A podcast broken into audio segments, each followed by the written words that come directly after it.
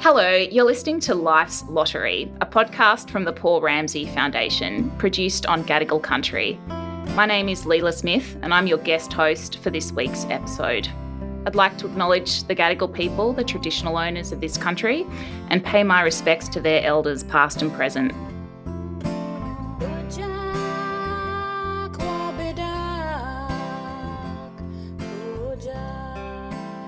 Our focus this time is on First Nations kids.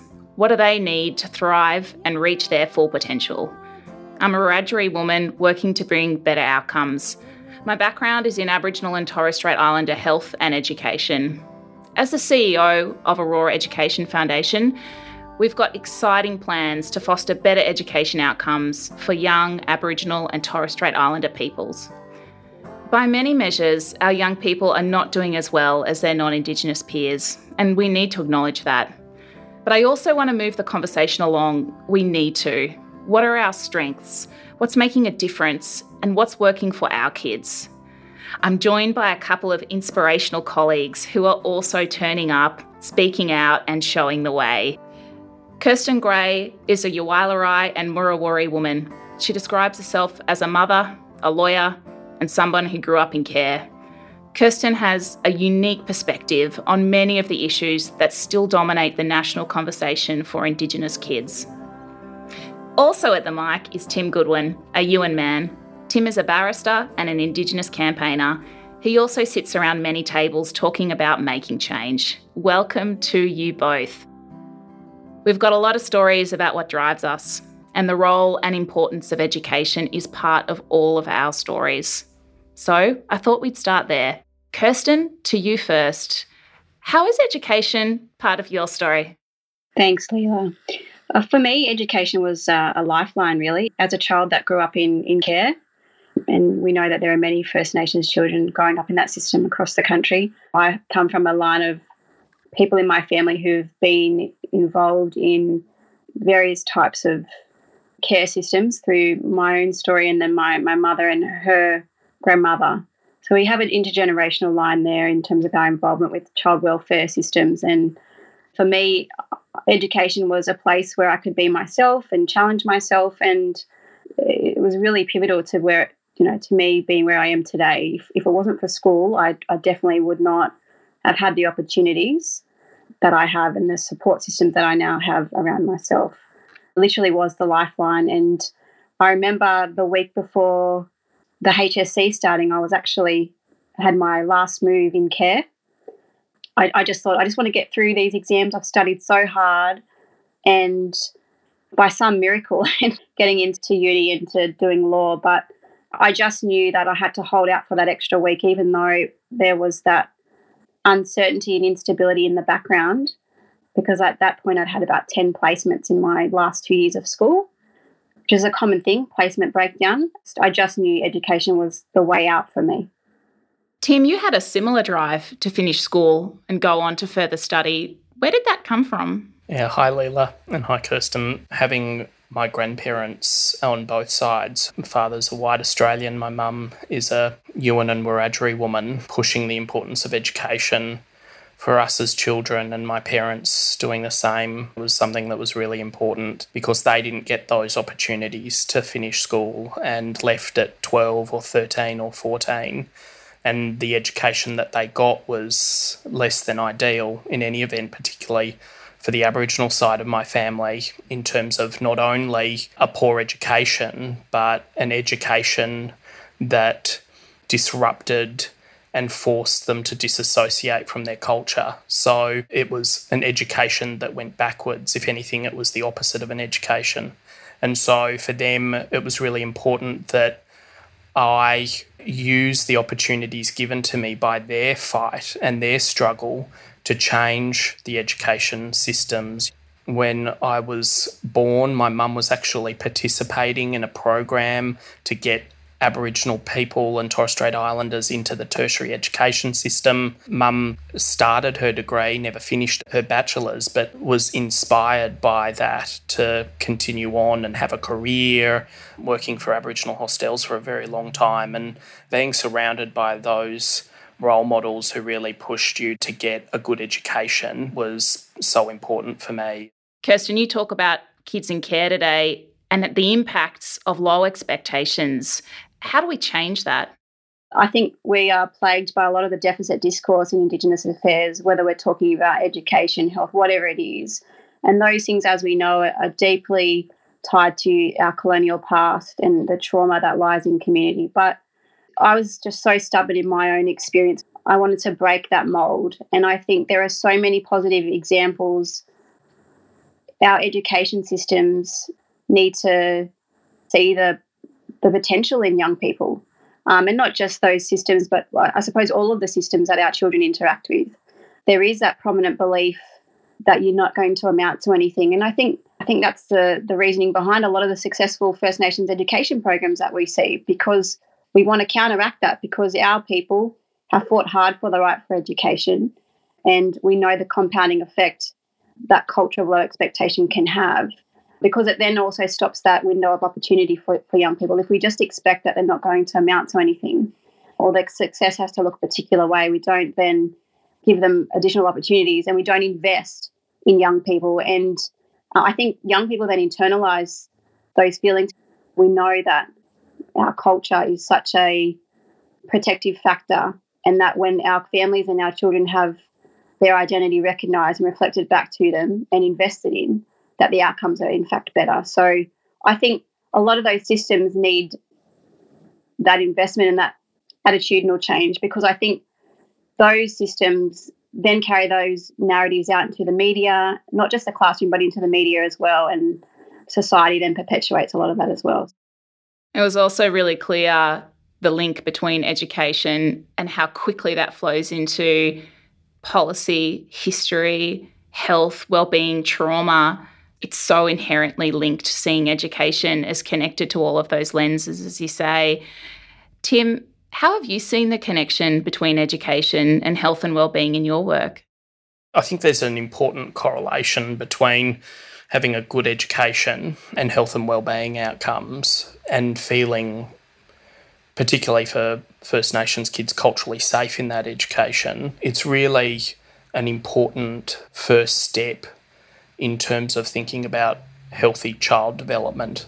Um, that's part of the reason why, for example, preschool education is so important. And so, by participating in an education system that promotes and values their own cultural background, they're having a holistic education that ensures that they're not only learning how to read and write, but being invested with a positive sense of identity and culture that's really important. An organisation I was involved in, the Australian Research Alliance for Children and Youth, have a program called the Nest, which is an evidence-based framework for national child and youth well-being, and there's six particular well-being domains around being loved and safe, having material basics, being healthy, learning, participating, and a positive sense of identity and culture.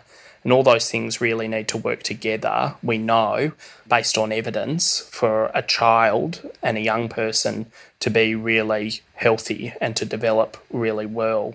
The key for First Nations kids is that sense of the positivity of their own culture, of growing up in culture. There's a reason why we survived on this landscape for 60,000 years in scientific terms and since time immemorial in our own scientific terms. There's a reason why we've been able to do that, and that's because of that intergenerational strength that is passed down. We just need to continue that in new and modern ways.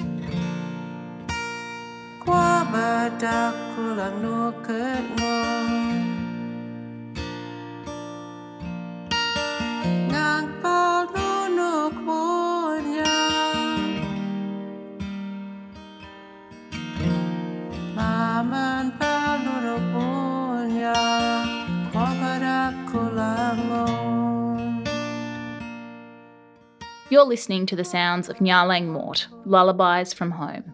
It means our family in Noongar, the Indigenous language of the southwest of Western Australia.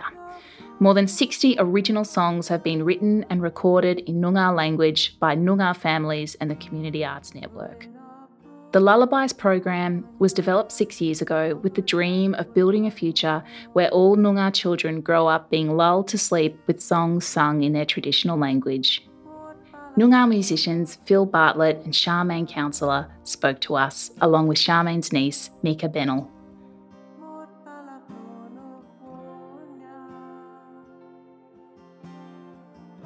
It's called the Lullabies Project, and it's it's Noongar language. A whole group of people come along, and they write, they learn language. It's a part of healing, and I know that from from myself, just doing it and being being a facilitator in this, it's actually been a good journey for myself.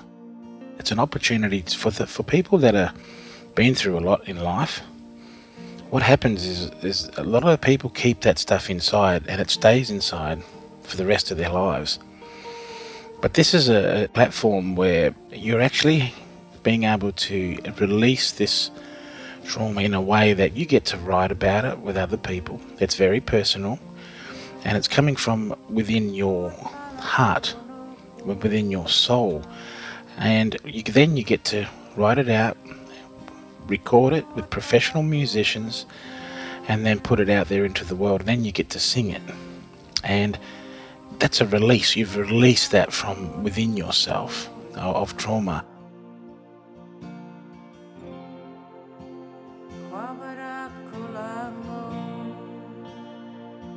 Yeah, that, that's right, Phil, because our people were forbidden to speak their language, and there was policies put in place many years ago that prevented our people from practicing our culture, our dances, and particularly passing on the language to the next generation.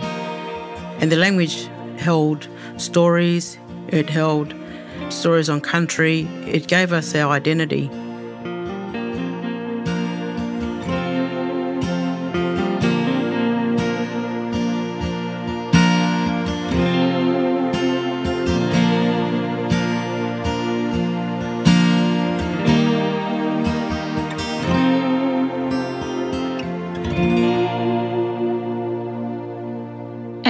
About those strengths and the factors that help Aboriginal and Torres Strait Islander kids thrive, we know that early exposure to the justice system is a red flag for our kids. And Kirsten, what are your thoughts on how culture can play a role in breaking these kinds of intergenerational cycles?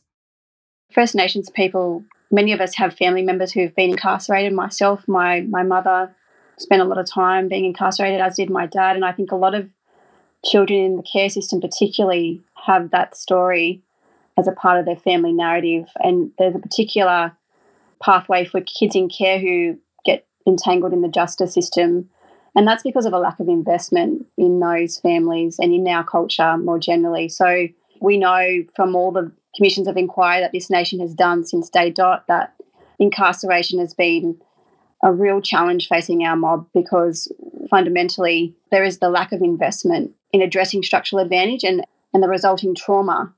I think, as, as Tim was saying, you know, culture is a protective factor. I think culture can't be viewed in isolation from families and communities. So, for me as a young person, culture was about being with family. It was about spending that time feeling like I was connected, that I felt strong in my place as a First Nations woman. And it took many years, uh, even though I was placed with my non Indigenous family, I think critically, I still did not know who I was as, a, as an Aboriginal person. I did not have those basic connections.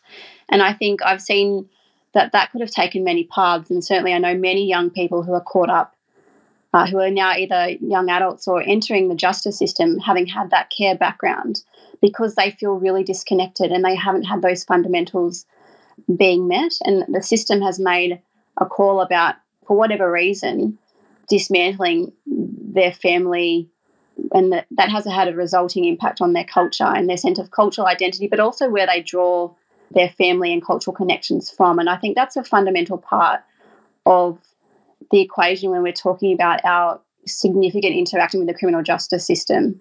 Time and time again, we have talked about the investment in First Nations solutions and self determination and, and early intervention with things like the culture of low expectations and the rite of passage for our people going into jails and youth detention centres, I feel like this deficit discourse just means that we as a society are so desensitised to these conversations and even the solutions that have been proposed time and time and time again. As former Commissioner Andrew Jackomos used to say, particularly about um, young people, culture is not a perk, it's a lifeline.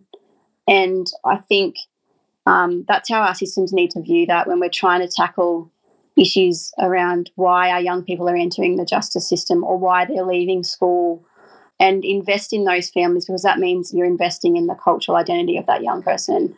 And I think that's going to set them up to be in a much better place when they're tackling challenges in their lives. It's not rocket science. I think we've been saying the same things for a very long time. I think that's a really good point. If we're going to be talking about putting Aboriginal and Torres Strait Islander kids at the centre of policy, that means putting Aboriginal and Torres Strait Islander families at the centre of policies and recognising the role that the system currently plays and has played for a long time around dismantling families. I want to talk a little bit about one song that really, really was an inspiration to me was my mum. Her mother was taken away, a uh, member of the Stolen Generation, and she grew up in uh, more of a settlement, what they call it Mogumber now, when they was taking kids away from the mission. But my mum grew up with her mum singing a song.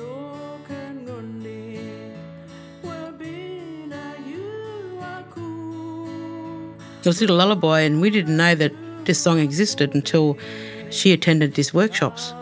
And I said, Mum, where you got that song from? She said, Oh, your nana used to sing it to me when I was a little girl. And she only could remember parts of it. And so what we did was she wrote a, a little verse, extra verse on the end of this song, and now we call it Ruby's Lullaby, and my grandmother's called Ruby. So there was some language that was still mulling around in my mum's head since she was 15. And so it was just a blessing for me to revive that old song. And so that's, you know, handing down to four through four generations when you think about it.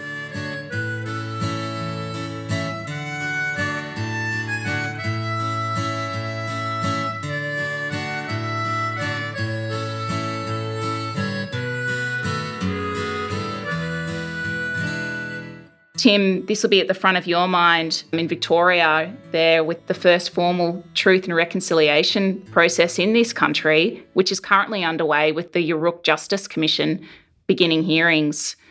At its core, it's about listening to testimonies and stories about the impact of colonisation. Just how important is that to our young people? Yeah, it's extremely important for a number of reasons. But I think the two most important reasons are as a matter of history and a matter of healing. So, a matter of history to ensure that our young people understand the history of what their ancestors and elders have been through because of colonisation. And there are two ways to frame that. There is the devastating effect of history of dispossession of land, of, of massacres, of moving people off country, of taking children away, of undermining uh, gender relationships, of all those types of things that have happened in terms of the power of our culture and the desire to access our resources that we lived in harmony with for so long that needs to be told and understood not only by the wider community but our own community.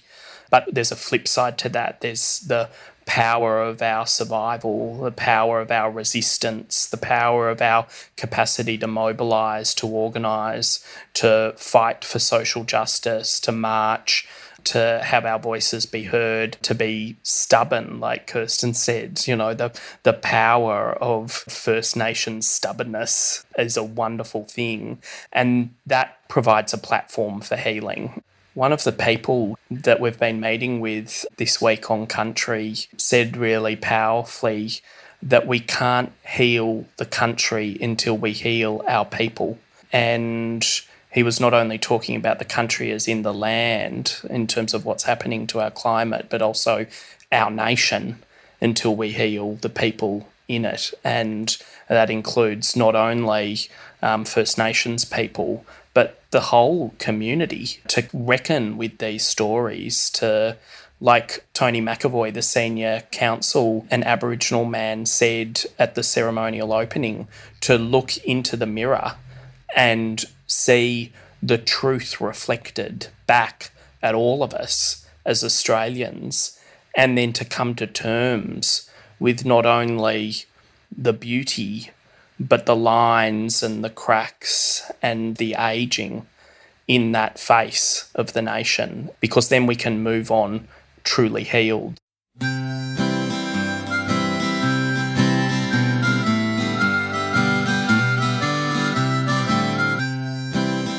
My niece there, Mika, Mika Bennell. I'm Mika. I'm 15. Mika um, recorded her song in 2018 with her nana, Nana Phyllis.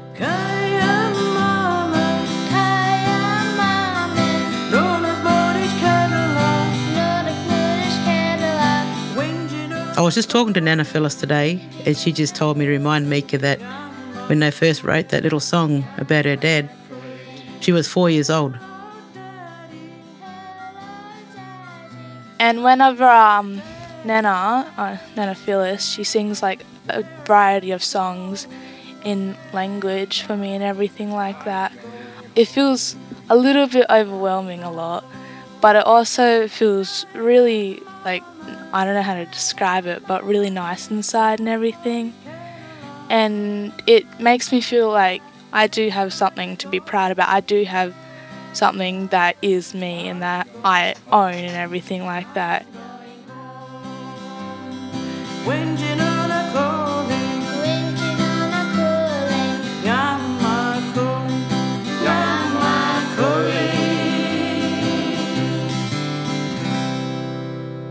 Kirsten, what's your view? Can something like a truth telling process influence some of the realities that First Nations kids face? Yeah, I think truth telling is a really important process, and I'm so excited that the Yoorrook Justice Commission has been starting. Our country really does need a reckoning. We've understood in the broader context of treaties and other national points of discussion that our people have been fighting about for a long time or advocating for. We realise that we sort of have to take a state by state approach to that. But in terms of truth telling for young people, I assume that that commission will ensure that First Nations or Koori young people have a particular seat at that table to ensure that their voices are heard. And I think we do have examples of our young people stepping up and talking truth to power and speaking about their experiences, and sometimes to their detriment. People like Dylan Voller, he did that in the context of the Don Dale inquiry and shone a light on the horrible experiences that he and his fellow young people were experiencing in within that system. But I think with these truth telling processes, whilst they're important, they also need to come with the political will to actually address the underlying issues. Part of the challenge with those inquiries is people give so much of themselves and then and it's not the fault of the inquiries themselves because they're, they're important processes to expose those fault lines but they don't control the means of responding to them and i think our people are one of the most consulted groups of people on the planet and have that fatigue and I think there's that real tiredness, even amongst our young people, about the ongoing processes of inquiry without change. But having said that, there needs to probably be more effort for the voices of our First Nations young people to be elevated. I think, unfortunately, we see a lot of the experiences of young people through the prism of media or social media or through, you know, really tragic interactions with our justice systems.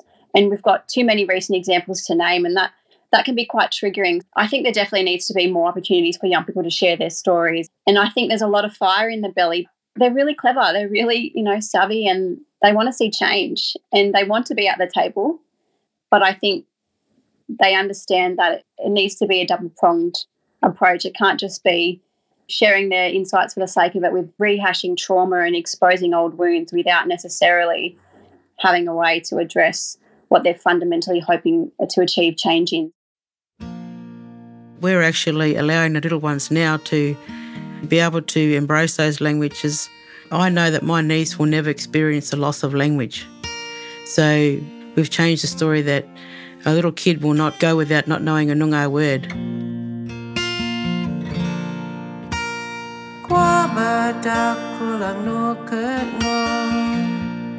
And what's happening down in the southwest in particular, we've I've been approached to work with doctors and nurses of the local hospital here to actually create a little language song uh, to sing to children when they go to hospital.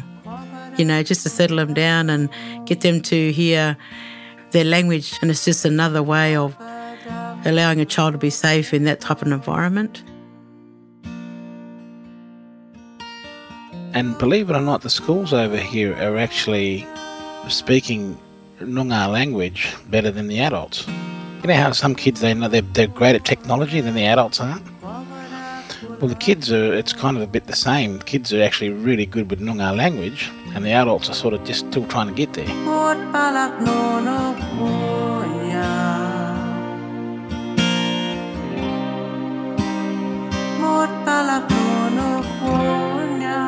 It is a joy to see little ones embrace the language and to sing it, and and there's no effort.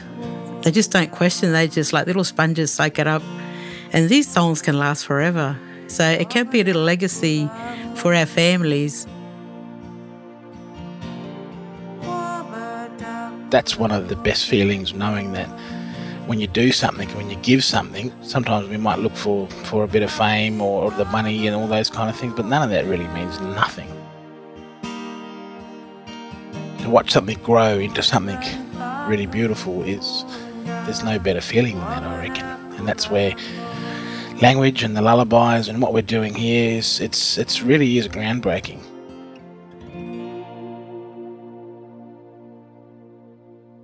Let's talk about good policy and good policy development and processes. I want to ask you both for a good example of policy development and change that's flowed from it. Tim, I'm going to go to you first. I might cheat and say two. One that really kicked off recently, and another that needs to kick off, but has some local wins. The first one is really about Indigenous language in schools. It's just really impressive to see around the country the revitalisation of Indigenous language and the teaching of Indigenous language in preschools and primary schools in particular so that both First Nations and non First Nations children are being exposed to the power of language, the power of culture, the power of, of an ancientness that inhabits this land and gives them access to tools by which they can describe the land in its true form. And you see that having such a flow on effect in various other areas. You've got kids proud of their own culture and being able to speak language. You've got the revitalisation of language itself. You know, there's uh, I've got on my phone the app for Wiradjuri that Dr. Stan Grant has been working on with University Allies for so long that I can now access my mother's language, my mother's mother's language, in a way that is really heartening and powerful. And just hearing the stories of so many friends, both Aboriginal, non Aboriginal, whose kids are just going to primary school and bringing home language to their parents in a way that their parents never had access to that, that there are books in language and everywhere, not only in the stereotypical areas that people think real and authentic Aboriginality comes from, so I think that that's really inspiring and I think is contributing to the change of place names that we're seeing in this country. And the second one that I think is showing promise that I hope really gets picked up, and this goes back to Kirsten's discussions around the justice system, is really about justice reinvestment. And there have been some really good programs in Bourke, in Cowra, showing really great promise to divert resources from locking kids and adults up to actually investing in programs that ensure that those people are safe and feeling on track so that they can participate in life to their full potential. And I think that that's really important because it's community led and driven as well. And I think that that's something that's really important because locking people up and not only does it not work in terms of rehabilitating young people or adults, it's actually really expensive. And so, why wouldn't it be better to reinvest that money into programs that ensure that the reasons why people are exhibiting antisocial behaviour are actually dealt with in a way that means that those people will reach their full potential because you do better as a society and you save a lot of money. Kirsten, you spoke before about consultation fatigue. People are tired of giving their views if they're not really being heard. Where do you see good consultation and processes delivering a better way of doing things? Good consultation. Look, I think I think it's an age-old question, and I think it gets thrown around a lot by government, uh, policymakers, bureaucrats, and um, NGOs, and everyone in between when they're interacting with First Nations people, and when they have a an interest um, in in working with us, whether through funding or programs or what have you. I mean, I think there's a distinction between consultation and self determination. A lot of the time, we see those things conflated to the detriment of First Nations people. So we tend to water down what that right means and and minimize it to things such as ticker box consultation or participation. And I think good consultation really is about recognizing our inherent rights, but is also about ensuring that we lead processes, that our processes are adequately resourced and for the long term in terms of our own objectives, and that we're involved in, in every step of the process. So, not asked to come and give our two cents, you know, the week of NAIDOC week or the minute before some kind of policy that's going to affect our land or cultural resources is going to hit the ground, but actually happens well before that time. And in fact, we're also involved in the aftermath in terms of evaluating the success or otherwise of those policies. Rarely do we see good consultation. We often find that First Nations peoples are just slotted in, in into whatever um, external timeframes that meet the needs of the non, often non-Indigenous provider or government and um, often not around our own timeframes and community priorities. And so I think uh, it needs to be a whole of community conversation if it's concerning a particular location or group of peoples. And it needs to be done in good faith as well, and in a way that's not trying to cherry pick particular views to get a particular outcome. Um, and also adhered to. You know, I think I think we, we get scared in this country in terms of a right of veto, and if if we actually consult with people and they actually give you don't give you the answer that you want, I think we see that a bit too, and I think we don't have enough time here to address that. But before, during, and well after, I think is sort of the core tenets of that. Finally, can I ask you both, what does success look like? Tim, to you first. Success looks like First Nations people being able to meet their aspirations free from arbitrary barriers put around them, whether that be racism, a lack of respect for culture and identity, for systems being in place that have held down First Nations people for hundreds of years. And for our communities, it's the capacity to properly self determine and step into our own ancient power in order to run those communities in a way that meets their communal aspirations, tied both to a culture of having done so for tens of thousands of years, but also finds life in a modern day expression that understands the reality of our of our national circumstances and the history of colonization, but brings those two things together in a way that means that it's Aboriginal people deciding issues for their own community and the futures of their own community that's really what I what I ultimately see success about. It's not any one picture. It's multiple pictures that have been painted by communities themselves. And Kirsten, your thoughts? Yeah, I really like what Tim was just sharing there about the power of the collective and First Nations peoples being in control of their own their own lives and their own futures. And I think for too long the story of this country has been the opposite, has been governments and other bodies interfering in the lives of First Nations peoples, often not for their own benefit. And I think success in a collective sense is about the breadth and diversity of our beautiful cultures, determining our own futures, determining our own priorities with minimal interference, but with acknowledgement of the investment that is required to address some of those past stains on the record of this country, but also in the potential of First Nations futures. And I think from an individual perspective, and we're not really individualistic in that sense, we are really a peoples that are community minded. But I think if we're talking about education, I often have this thought as well, just drawing on my own story, that's going to look different for every person. And I know from my own siblings, you know, success for them isn't going to university, it's about being happy and feeling strong in their identity and having access to the su- right supports for them that are going to work for their own needs. Being outside looking in, I'd love for non Indigenous Australians to see the wealth of resilience and strength that lies in our communities. We are such an, incredibly talented group of people. And not only have we survived, but we thrive. And there's so much of that happening every day. And it looks different for everyone. And I hope that we can start to celebrate those differences and uh, the power of that excellence a little bit more.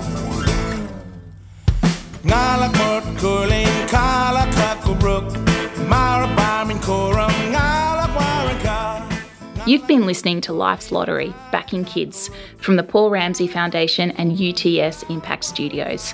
I'm Leila Smith from the Aurora Education Foundation. Thanks to my fellow guests, Kirsten Gray and Tim Goodwin, for their ideas and their passion for change. You can find out more about all of us at lifeslottery.com.au. Please keep your feedback and comments coming. Next week, regular hosts Jenny Whalen and Glyn Davis will be back at the mic to ask how children are faring internationally after decades of cooperation, why are powerful and wealthy international bodies still failing to deliver for all children? They'll also explore the glimmers of hope with guest Kevin Watkins, who's been part of and observed these debates for decades. I'll leave you now with more of the sounds of Ngalang Moort, Lullabies from Home.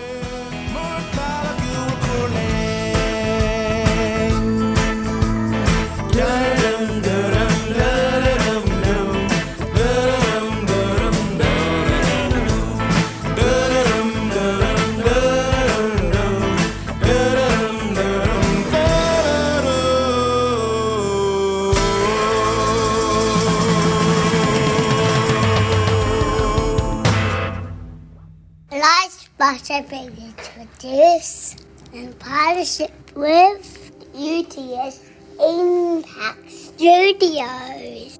I just a different stuff and the young Roman men.